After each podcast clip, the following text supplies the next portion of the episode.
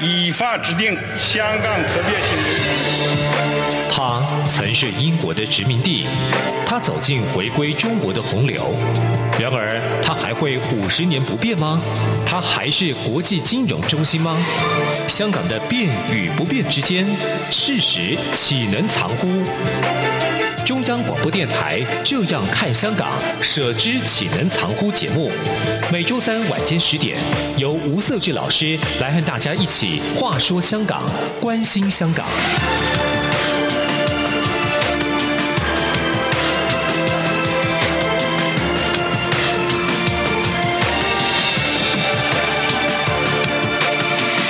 各位听众，大家好，这里是。中央广播电台台湾之音，你目前所收听的节目是“舍之岂能常乎”，我是节目主持人吴社志，欢迎你的收听，我们一起来关心香港，关注香港的发展。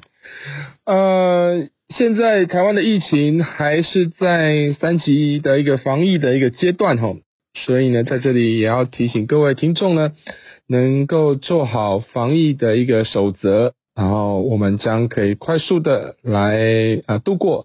这一次的一个疫情肆虐的一个状况，呃，因为也是疫情的关系哈，那我们的节目呢是其实主持人是透过居家的一个录音的方式来呈现，那可能有一些音质上的嗯问题，或者是收听上会造成各位听众的一个嗯不习惯，也请各位多多的一个担待，多多的一个体谅。好。呃，我们这礼拜其实特别关注一个议题哈，大家应该在很多的媒体上都会听得到。也就是说，呃，其实呃，最近美国在呃一些欧呃美国在一些国际上的一个事务上，其实有许多的动作哈。上个礼拜，呃，拜登总统呢前往欧洲进行他第一次上任以来第一次到访呃国外去做外交的一些行程。那上礼拜当然大家众所瞩目的是，他将去前往 G7 的元首会议。那外界都一再揣测说，嗯，这时候的美国他会去试图的来去释放释放出一些呃对中国议题的态度。那也希望呃其他的国家，美国的盟友呢，能够接受美国的一个观点。所以大家认为说，会猜测，其实这一次的 G7 的元首高峰会所提出的联合公报，将会提及对于中国的一些呃批评。那当然，这些批评包括了对于香港、新疆人权议题，以及病毒的一个外泄的问题。那再加上啊、台海议题。那果不其然啊、在 G7 闭幕之后，那七大工业组织的呃，七大工业组织的组织的成员国呢，他们也提出了一份联合公报，那里面也大肆的真的批评了中国的目前的一个状况，包括我们刚刚提及的人权的问题，那。呃，这个其实基本上是国际社会都非常关注的一个面向。在一个月前的 G7 外长会议的时候所提出的联合公报，其实就有直指的中国人权记录的问题。那这一次透过元首高峰会所提出的联合公报，我相信这样的层级已经相当高了。也就是说，出席的呃 G7 的成员成员的的一个代表都是国家的元首，那是他所讲出来的话。以及他所做出的承诺，那一定有具备有一定程度的外交意涵。那同时呢，我们也可以看得到说，啊、这个 G7 它的一个呃性质上，它是啊、全球啊、西方呃呃主要的经济强权。那也就是说，这是这七个都是国际上最全目前最富有的国家，因此他呃他们所提出的一些些概念，涉及到政治，涉及到军事呢，都势必会对于目前的一个国际形势上带来一定的影响，同时也一定是会有所指的提出一些具体的方案，然后来推动他们想做的事情。那这一次我们看到的说，G7 的一个啊元首高峰会呢，它其实蛮多篇幅在针对中国这个议题来提出一些些他们的一个想法，甚至也提出一些新的方案来去触动说啊，在全球合作上的相关议题。那当然，在针对中国这部分，其实有主要几点。第一个就是针对中国人权记录这一块。那我们也看得到说，其实呃，中国在新疆的一个管制，以及对于新疆集中营的做法呢，其实让国际社会都感到非常的不满。那如果各位听众还记得的话，其实，在前不久，呃，因为中国的新疆棉的问题，那国际一些著名的一些品牌企业呢，采取的一些制裁的动作，甚至停用这个新疆棉，那也让中国呢泛起了这个爱国民族主义，使得呃这个新疆棉成了一个呃非常重要的议题。这个议题它其实涉及了两个层面，第一个就是说国际社会对于中国人权记录的一个观观察以及它的态度。第二个层面是中国，它再次的使用所谓的民族主义的方式来去呃抗衡这些国际社会对于他们的批判。那中国是否有对于人权上有打压？我想这个部分在国际上有国际上的认知，同时其实自己中国自己应该也非常清楚自己有没有去打压这样的人权。那针对香港这部分，其实这个更加的明显的原因是在于说。香港过去它堪称是全球最自由的一个社会，那也是一个法治的社会。那所有的人都没办法想象说，原来香港它在这个所谓的自由社会里面所陈述的这些公民公民社会的意见，上街头抗争，那最后竟然会接受这样的一个暴力的相待。同时，中国近近两年，我们这个节目也讲了很多次，中国呢，呃，制定了。港版国安法，那前一段时间，我们上个礼拜也提及了，中国呢推出了所谓的香港选举制度的给改革的一个草案，那再在显示说，其实香港目前的一个自由的一个社会的一个条件，其实慢慢在丧失当中，这也是我们其实也呼应了，其实 G7 他们。G7 元首的一个高峰会，他们会提出这样的联合公报里面所指称对中国人权记录的批评。那当然，呃，站在外交的一个场合里面，呃，国家对于单一国家进行呼吁，希望他能够恢复香港的一个民主自由的一个氛围。我觉得这个基本上。这个是当外交辞令上是需要的，但实际上它不会有太多的外交的一个效应。为什么？因为中国从来不用承认说它对于香港民主自由带来什么样的侵害，甚至中国也自得其满的认为自己就是一个民主制度，只是它的民主制度跟西方国家不太同。所以呢，其实呃，要中国承认自己所作所为，我觉得非常的困难。那当然，他也不太可能去对着西方国家来称臣来。服服输。那如果假设呃，中国持续的在进行这样的一个强词夺理，或者是说啊、没有去呼应到西方国家或者是 G7，尤其 G7 他们所提出的这些啊、呃、内容，我觉得国际社会对于中国之间的一个关系没有改善的机会。那当然呃，也是因为中国它持续的呃对。国内进行这样的一个人权、人权以及自由、民主、自由、言论自由等等这些的一个打压，那我相信在在可以看到的短期内，其实中国也不会放松这部分的控管。那这个当然跟呃，在今年因为是中共建党一百周年有关，那同时更切切关系到是习近平明年即将可能会连任中共的总书记。他会是毛泽东之后，其实目呃，中国中共历代领导人们领领导人里面最具权威的一个角色。那我想他不会让这样的一个机会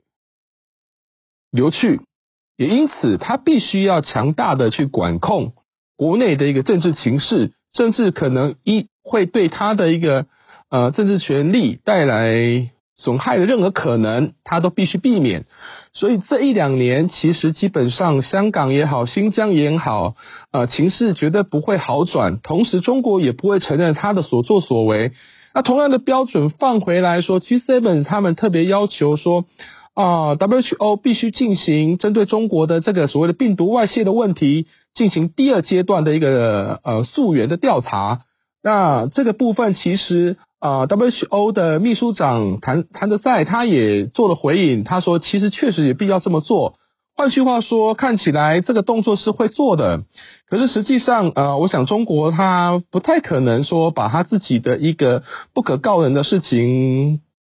呃，公布出来或者是透明化。我觉得这个对一个专制专制体制或者是呃集权的独裁的一个政体是一个呃不太可能的事情。因此，呃，在这样的一个病毒的一个呃。呃，发源等等这部分的一个追踪，我觉得不会呃，可能会是一很长的一段时间需要去进行这样的一个辩证。那一直以来，中国也是避重就就轻，在面对这样的问题。尤其在去年年初的时候，其实当时就已经有国家认为说，尤其台湾哦，其实当时就已经质疑说，中国它似乎有在。呃，在掩掩盖一些疫情的问题，那 WTO 当时也怀疑，可是实际上中国却避重就轻，也没有，也当然他强词夺理，认为自己没有。那我觉得这个基本上是 WHO 非常困难的地方，因为你到了武汉要去进行这些调查，可能人家也不会配合你把所有资料亮出来。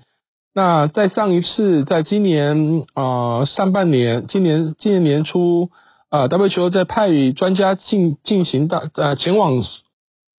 武汉进行这个所谓的病毒的调查的时候，其实当时这些调查的一个专家，他们也表示说，其实他们可以取得的资料非常有限。那也因此当时说，呃，他们表示说，因为取得资料非常有限，所以他们也没办法去证明说，其实这个病毒是来自于这武汉的一个病毒实验啊，不，病毒实验室或者是武汉的一个病毒研究所出来的。呃，也因此这一次，呃，已经事情过了这么一段时间了，我觉得中国不太可能呃这么诚实的把他的一些不可告人的资料亮亮出来。那这基本上。依旧会是一个非常大的迷雾，但不过我们看得到是说，呃，国际社会对这个议题上基本上依旧还是非常关注。那尤其呃，欧美国家他们目前的疫苗的一个施打的覆盖率不断不断的在提高，呃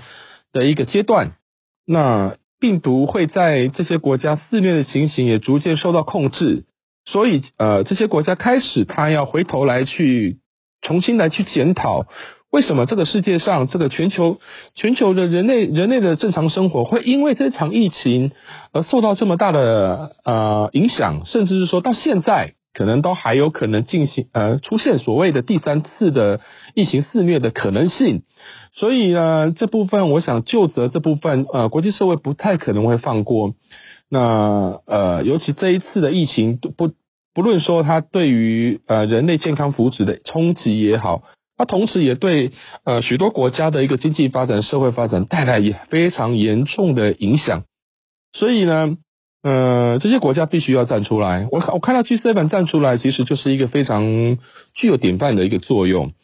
那很多人认为说，这些国家其实跟中国有非常绵密的关系，事实也是如此，因为中国的市场跟经济确实让这些国家呃有它的一个吸引力。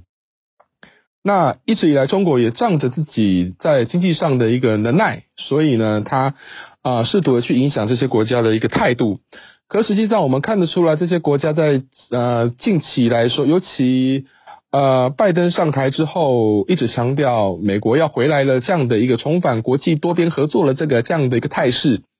所以使得呃这些国家也开始认为说，其实应该更有底气的来。呃，站在比较属于啊、这个国际社会有有利的这一面，那也在这个部分上，其实我们看到 G7 它有这样的一个动作。那呃，除此之外，其实呃，中国它其实如果一个负责任的国家啦，我认为其实应该是会对自己的一个国家型的一个实验室的一个问题会做一个很大的澄清，甚至会去举证说，呃，如果假设。假设病毒不是来自于这个实验室，或是来自于这样的一个呃不人道的研究所泄露出来的一个一个事实的话，那我相信，一个负责任的国家，他必须会去力证说，呃，不，不是我们，或者是说，呃，去呃，包括这个针针对人群也是，应该是不断的去举证说，或者是开放更多的媒体进入到这些备受质疑的地方来进行更更透明的采访。可是实际上，我们看到中国其实不是这么做的，所以我记我觉得这是一个做贼心虚的一个表现，啊、也是有入于他一直在讲说自己是一个负责任大国的一个称呼。我觉得这已经非常不负责任了。我们先休息一段时间，等下再回到节目里面来。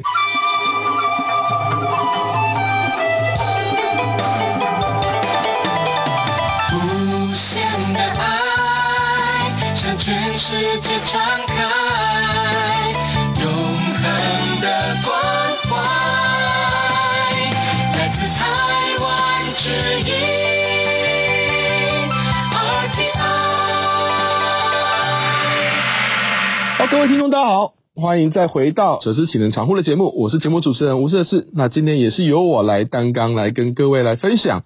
这一次近期啊、在国际上非常重要的一个呃国际场合 G7 的会议，甚至啊、在前不久也才刚结束的 NATO，也就是北约的一个元首高峰会。那他们其实非常有趣的地方是，这些国家其实很多都是欧洲国家，当然有 G7 有一些亚洲国家。那这些国家其实他们呃，在这一次所碰触到的问题，除了说是呃，他们本来就关注的一些所谓的区域和平的发展之外，这次都非常有默契的，把很多的焦点集中在对中国的议题。那也因为。很多的焦点放在中国的议题上，所以呢，整体上其实，呃，无论是美国或者是呃其他欧洲国家，甚至是说在亚太地区的、印太地区的国家，其实都非常关注目前整体上由美国所引领的这些 G7 也好，或北约组织，他们在这个议题上有什么样的态度？那我们观察出来，其实态度都非常的呃坚硬。甚至是说对中国的批判非常的强硬。那我们刚刚其实上个节目有提到，包括说对于中国人权的记录以及病毒外流的问题，其实都刀刀见骨，甚至是说直截了当的批评中国在这部分的一个对国际带来的一些伤害。那此外呢，其实这一次 G7 也还有另外一部分，其实蛮值得我们关注，尤其是台湾哈。呃，这次 G7 它延续了上一次 G7 外长会议。把台海议题的和平纳入的一个非常重要的一个面向，那这意指就是说，在未来 G7 它会针对这个所谓的台海议题有更多的一些琢磨。那这个琢磨呢，它会使得在未来当中，虽虽然 G7 它其实也有一些有有像日本也是它的成员国，那慢慢的呃各个国家对于全球区域的一个发展，它不会再放任。呃，区域性的大国在里面为所欲为。那针对台海这个议题，其实某种它有两个层面。第一个是针对中国这个议题上，其实它不会让中国在台海议题上为所欲为。第二个层面是针对海洋的航行的自由权这部分，这一次再次彰显呃西方国家对于这部分的重视，而不是呃任意的让中国在这边进行所谓的。航海的一个军事上的部署，来造成区域的不稳定的一个冲突来源。那台海议题其实这一呃，从拜登上台之后，其实都非常的关注，尤其呃，在拜登在跟日本或者是针对跟南韩的元首高峰会里面，其实双边的元首高峰会里面，其实都有提及到台海议题。那可以可以焕然可以。从此可以看得到，说其实台海的一个面向，其实是目前美国对外政策的非常具有核心地位的一个部分。那另外就是说，当然中国它对于这样的一个发展，一定势必非常的不开心，因为点到人权，他会认为说这是涉及到内政问题；点到病毒，他会认为说这是有损国家形象。点到所谓的台海议题，他呃也会认为这是基本上是呃少数国家对于这个所谓中国的一个这个议题上的一个小撮人的意见，因为我想这个是中国一贯的外交的一个辞令哈。那中国该怎么应应呢？我觉得我目前看起来，嗯、中国是非常担心的，也就非常担心，就是说。欧美国家其实确实是在合力在去处理这个所谓的对抗中国的议题。那另外的是说，欧美国家除了去合力去对抗中国之外，他们也合力在合作来去撑起一个以欧美国家为轴心的一个价值链。这个价值链有两个部分，我们可以值得观察。第一个就是说。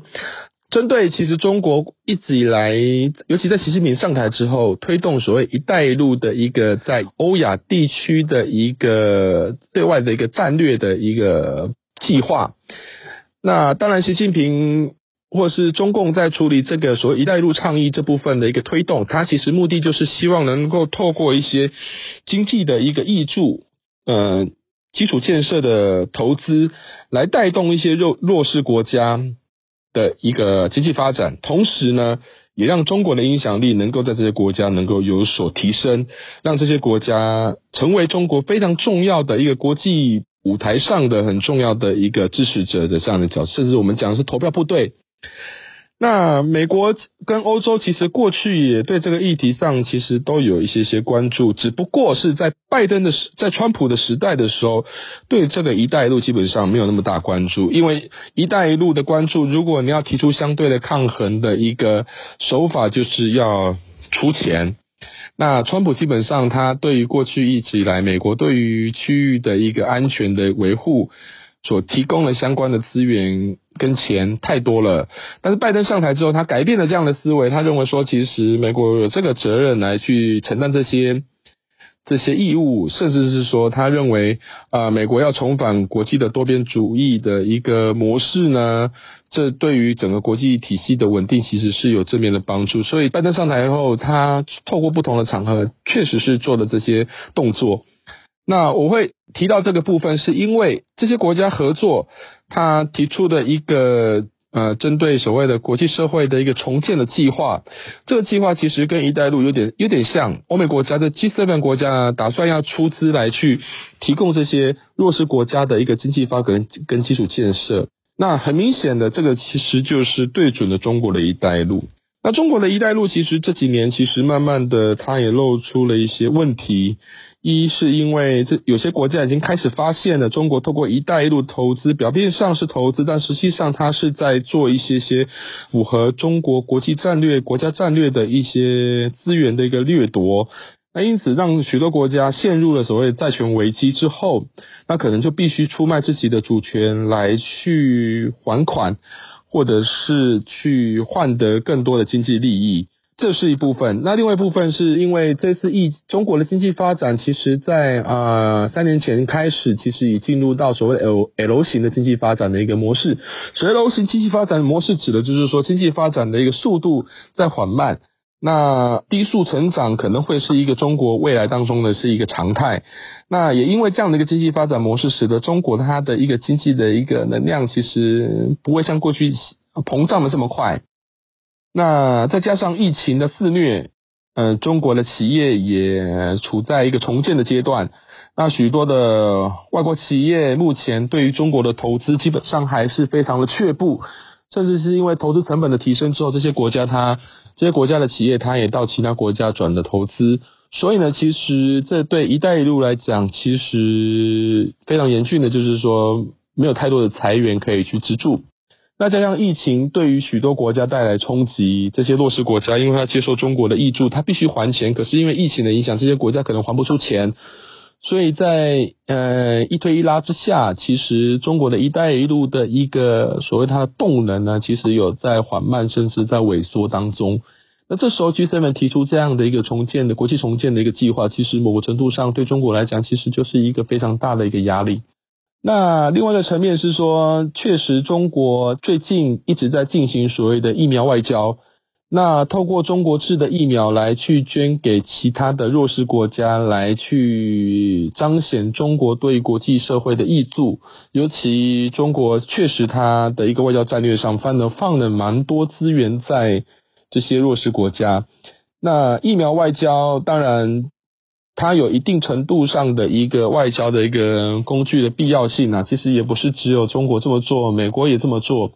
很多国家也是透过疫苗来进行自己的外交的一个能量的一个延伸。但实际上，中国所面对的问题是，有些国家接受了中国所提供的这些中国制的疫苗之后，它其实对疫情来讲完全没有帮助。呃，更使得这些国家可能因为施打中国疫苗之后，认为应该具备有抵抗力但，实际上疫情的一个。肆虐跟蔓延其实加倍在增速当中。那这时候，其实美国他认为他也可以，因为美国目前它的一个国内的一个疫苗施打的覆盖覆盖率其实一直在增加。那在过去所库存的疫苗剩余之下，提供援助之外，他也开始陆续购买其他国外的一些重要的疫苗来去提供。啊，WHO 来进行分配，甚至他自己也来进行这些疫苗的一些、一些、一些帮助。那也因为美国它不断的去进行这个所谓的疫苗的一个对外的援助，那在这次 G7 当中，其实它也是跟这些国家来去合作，能够为了针对这个公共全球的一个公共卫生的一个体系，甚至全球的防。疫的这些作为疫苗的赠送这部分，其实他们也扩大更多的一个合作的一个面向，所以未来当中，其实呃欧美之间呢合力来去，不管是针对疫苗的捐赠，或者是说针对这个防疫的工作上，其实会有更积极的动作。那这个对比中国所进行的疫苗外交来说，它就是一个非常明显的一个对立的一个面向，因为。美国特别强调的是，它的疫苗的一个捐赠没有任何的政治前提。可是我们当然，中国也会去反驳说，它捐赠疫苗也没有任何政治前提啊。可是实际上，中国透过疫苗上，其实会展现出一个外交上的震慑的压力。尤其啊，台湾过去的一些台湾的一个邦邦交国呢，其实都面对了中国捐赠疫苗的诱因。那中国是。中国也试图透过疫苗的捐赠来暗示这些台湾的邦交国能够透过外交的方式断绝跟台湾的邦交关系，他们就可以赠送疫苗给他们。所以其实这些都是政治前提，所以使得这样的一高一低之下，就可以看得出来，其实这样的一个差别性。那对许多弱势国家来说，当然他们对疫苗或者是经济上的援助都非常的需求，所以当然在。嗯，这个紧急状况状况之下，他们可能会呃陷入了更多的外交的陷阱。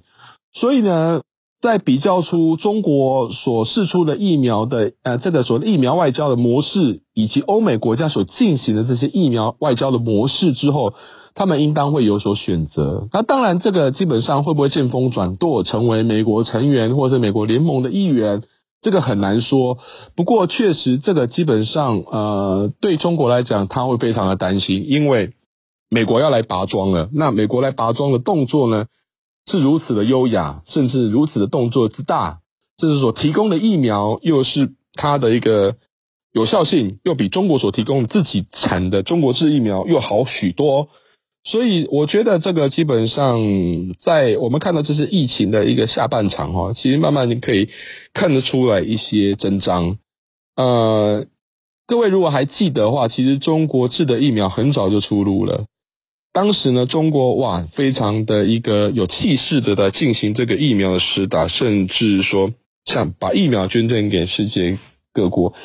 宛如一个救世主的角色。那但是呢，当时其实有已经有国家提醒了这个说疫苗外交的一个风险啊。不过我们可以看得出来，其实慢慢的从疫苗的一个一个一个呃研制到现在为止，甚至是说各国在施打疫苗上，慢慢看出来说哪些疫苗是具有竞争力，哪些疫苗是基本上是没办法提升过人类的一个抵抗力的。那这个部分呢，让许多国家也开始重新去检视中国所进行的这个疫苗外交。对于疫情的帮助有多少？